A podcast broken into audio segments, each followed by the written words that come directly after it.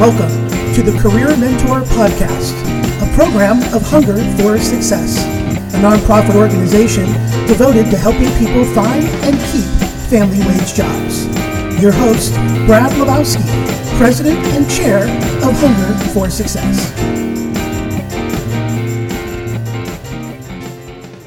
Welcome to the Career Mentor Podcast. I'm your host, Brad Lebowski, and this is part two of Sticking Points by Haydn Shaw, talking about generational strategies. The first six sticking points we talked about were communication, decision making, dress code, feedback, fun at work, and knowledge transfer. And in this session, we'll talk about the last six sticking points to really give you an idea and some strategies on how you can include each generation at work, which increases teamwork and increases productivity, and of course, increases engagement as well. And the seventh area of difference that Haydn Shaw talks about in his book is loyalty. Traditionalists look at loyalty as longevity equals integrity. Baby boomers sometimes just need to go maybe they're they're they have a time in mind or they feel like it's been long enough. Generation X, if you want to get promoted, sometimes you have to leave.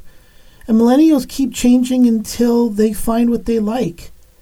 They don't stop looking. And, and what research tells us in the current job market is 57% of people that are currently employed are looking for better job. So, some strategies you can use, some strategies you can use regarding loyalty and differences in loyalty is acknowledge that loyalty means different things to different generations.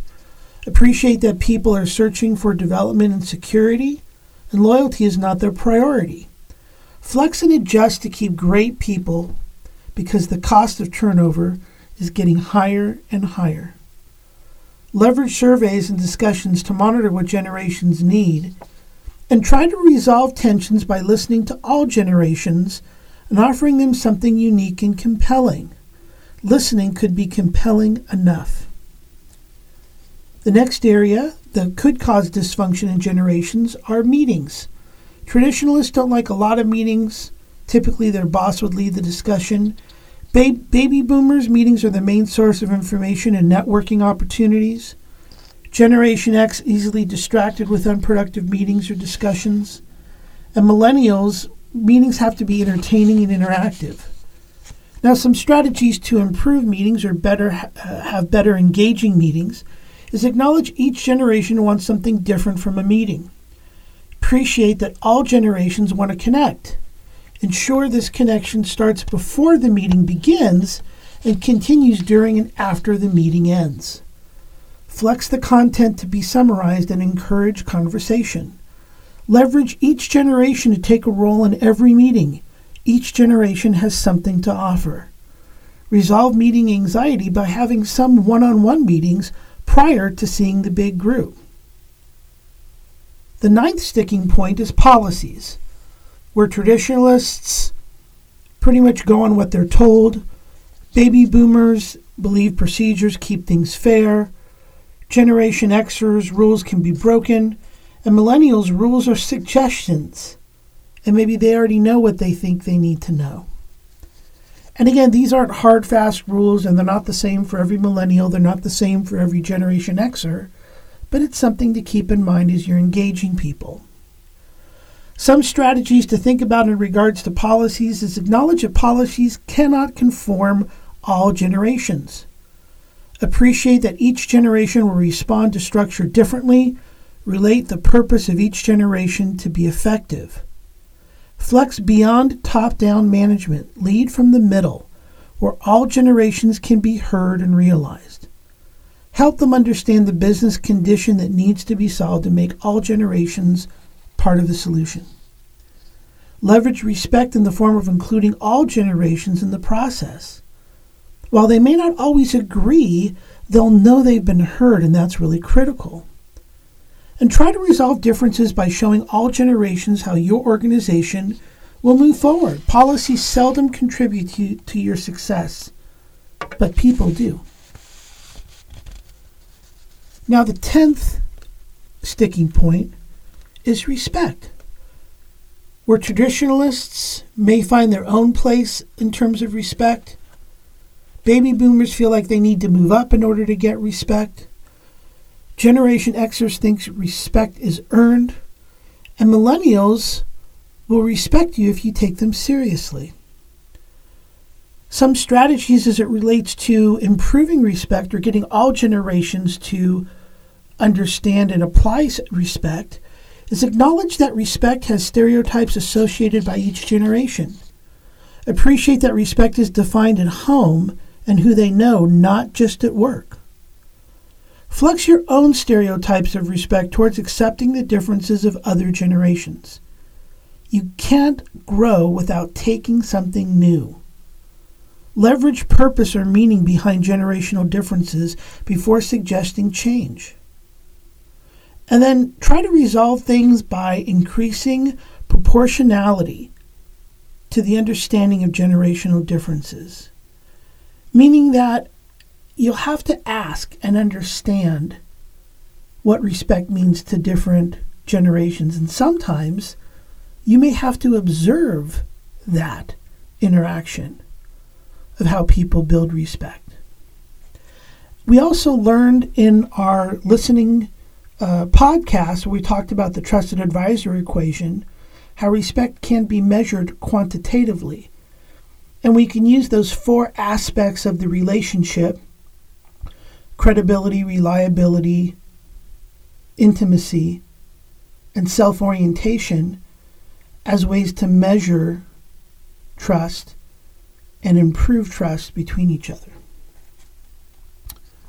Well, the 11th sticking point is training. Some traditionalists think hard knocks is their teacher.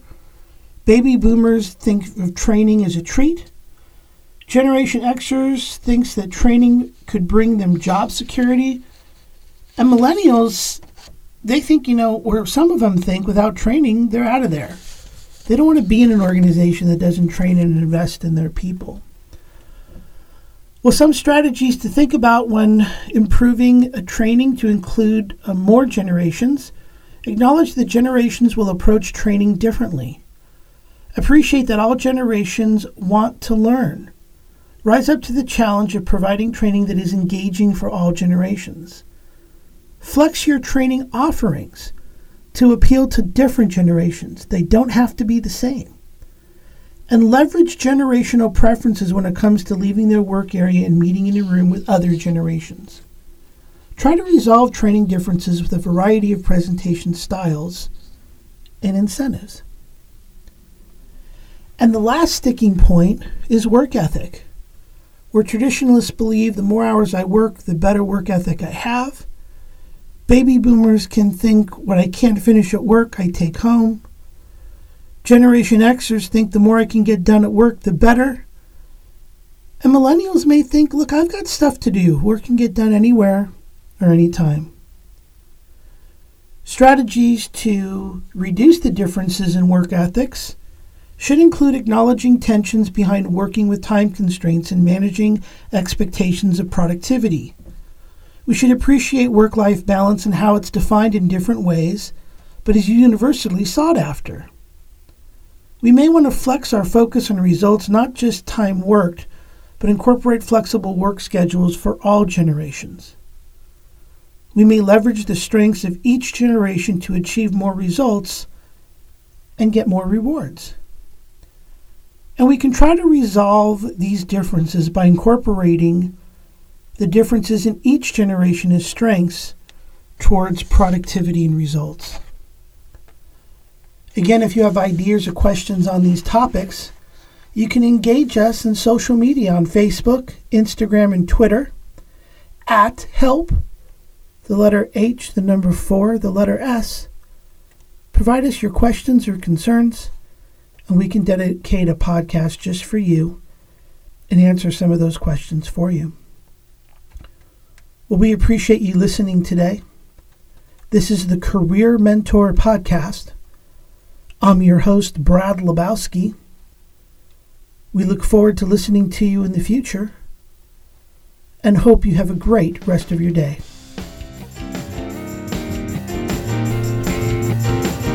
This is the Career Mentor Podcast, intellectual property of Hunger for Success. All rights reserved 2018.